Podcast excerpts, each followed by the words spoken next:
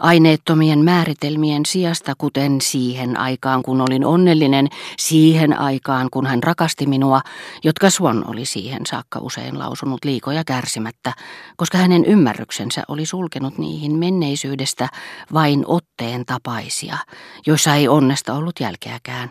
Hän muistikin nyt kaiken, mikä oli ikiajoiksi vanginnut tälle menetetylle onnelle ominaisen haihtuvaisen ytimen.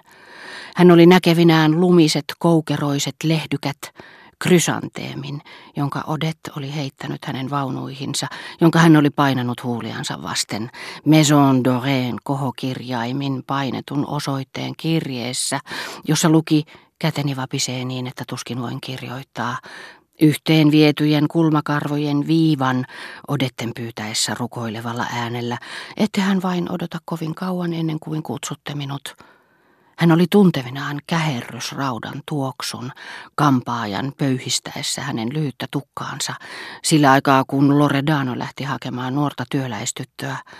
Ukkossateet, joita esiintyi sinä keväänä niin runsaasti, jäätävän paluumatkan kieseissä, kuun loisteessa, kaikki tottumusten kutomat langat, vuoden aikojen kosketuksen, ihonsa tutkivat värähtelyt, jotka olivat laskeneet viikkojen saattoon hyvin solmitun verkon, jonka vangiksi hän oli jäänyt. Siihen aikaan hän tyydytti hekumallista uteliaisuuttaan kokeilemalla rakkauden vallassa elävien nautintoja. Hän oli luullut, että voisi pysähtyä ajoissa, onnistuisi välttämään heidän kärsimyksensä, Kuinka vähäiseltä odetten viehätysvoima nyt tuntuikaan verrattuna hirvittävään kauhuun, joka pitkitti sitä kuin samea sädekehä, siihen rannattomaan pelkoon, jonka vallassa hän eli, koska ei voinut joka hetki tietää, mitä Odet teki, omistaa Odettea aina ja kaikkialla. Hän muisti, miten auliisti Odet oli huudahtanut, mutta minä olen aina tavattavissa, minä olen aina vapaa. Nyt kun tämä ei enää koskaan ollut tavattavissa. Mielenkiinnon uteliaisuuden, millä Odet oli suhtautunut hänen elämäänsä, miten kiihkeästi tämä oli pyytänyt häneltä lupaa, jonka hän itse siihen aikaan oli pelännyt aiheuttavan kaikenlaisia ikävyyksiä, tutustua siihen syvemmälti. Kuinka Odetten oli ollut pakko suorastaan rukoilla ennen kuin hän vihdoin viimein oli suostunut tulemaan Verderäänien luo. Ja kun hän ensin kutsui Odetten luokseen vain kerran kuussa, kuinka kauan tämän oli täytynyt toistella ennen kuin hän viimein taipui. Miten ihanaa olisi ottaa tavaksi jokapäiväiset tapaamiset, jotka hänestä itsestään tuntuivat turhanpäiväiseltä häiriöltä, joista hänen rakastajattarensa oli unelmoinut, mutta saanut sitten lopullisesti tarpeekseen, kun taas hänelle, Suonnille, ne olivat muodostuneet ylipääsemättömäksi ja tuskalliseksi tarpeeksi.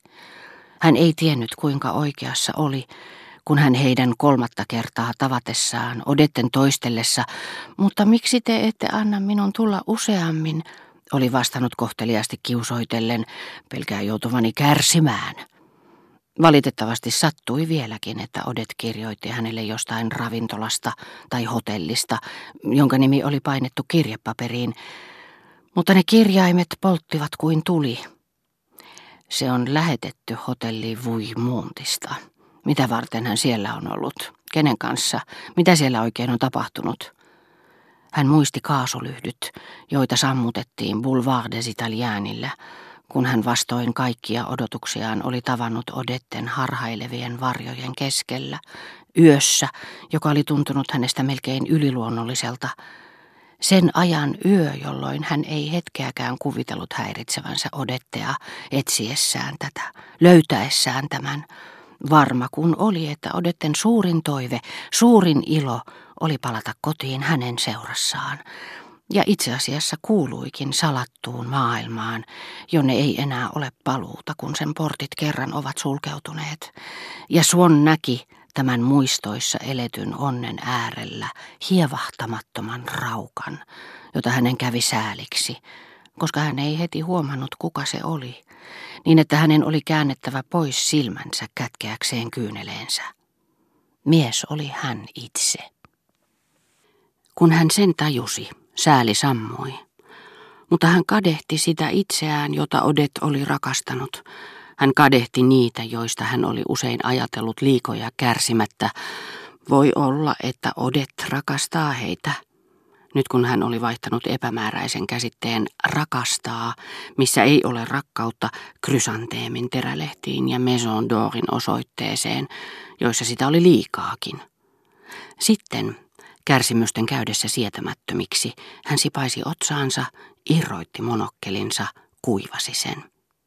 Ja jos hän olisi nähnyt itsensä sillä hetkellä, hän olisi lisännyt kaikkien epäluulon alaisten joukkoon monokkelin, jota siirteli kuin kiusallista ajatusta, ja jonka hämärtyneestä pinnasta hän yritti nenäliinalla pyyhkiä surujaan.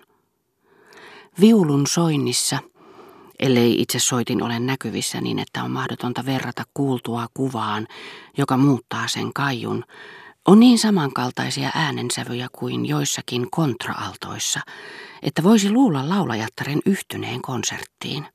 Kohotat katseesi, näet vain koteloita, koristeellisia kuin kiinalaiset lakatut rasiat, mutta silloin tällöin sinut harhauttaa vieläkin seireenin petollinen kutsu – Joskus luulet myös kuulevasi vangittua haltiaa, joka pyristelee oppineen kotelon uumenissa, loihdittuna ja väristen kuin henkipullossa. Joskus taas tuntuu siltä kuin ilmoille lehahtaisi yliluonnollinen ja tahraton olento, ohi mennessään näkymätöntä viestiään auki kiertäen.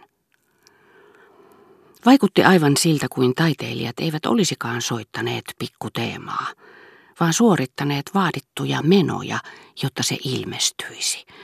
Ryhtyneet tarpeellisiin manauksiin saadakseen palaamaan sen ihmeen kaltaiset toisinnot, pidentääkseen sitä joillakin hetkillä. Ja Suon, joka ei nähnyt sitä sen paremmin kuin jos se olisi kuulunut ultraviolettiin maailmaan, nautti aivan kuin muodonmuutoksen tuomasta virkistävästä vaihtelusta, hetkittäisestä sokeudesta, joka häneen iski sen lähestyessä.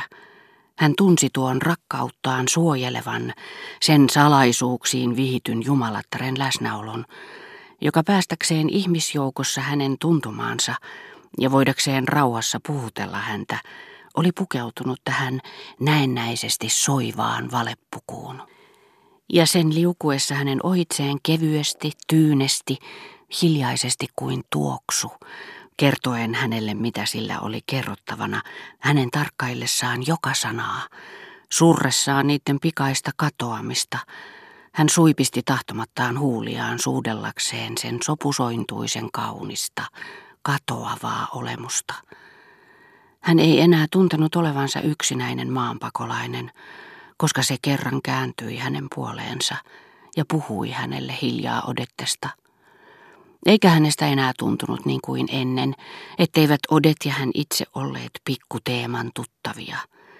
Olihan tämä niin usein ollut heidän ilonhetkiensä todistajana. Totta kyllä se oli myös usein varottanut häntä niiden katoavaisuudesta. Ja vaikka hän siihen aikaan olikin usein vaistonut tuskaa sen hymyssä, sen läpikuultavassa ja innottomassa äänensävyssä, Hänestä tuntui, että siinä nyt oli viehättävän, suorastaan onnellisen kohtaloonsa tyytymisen leima.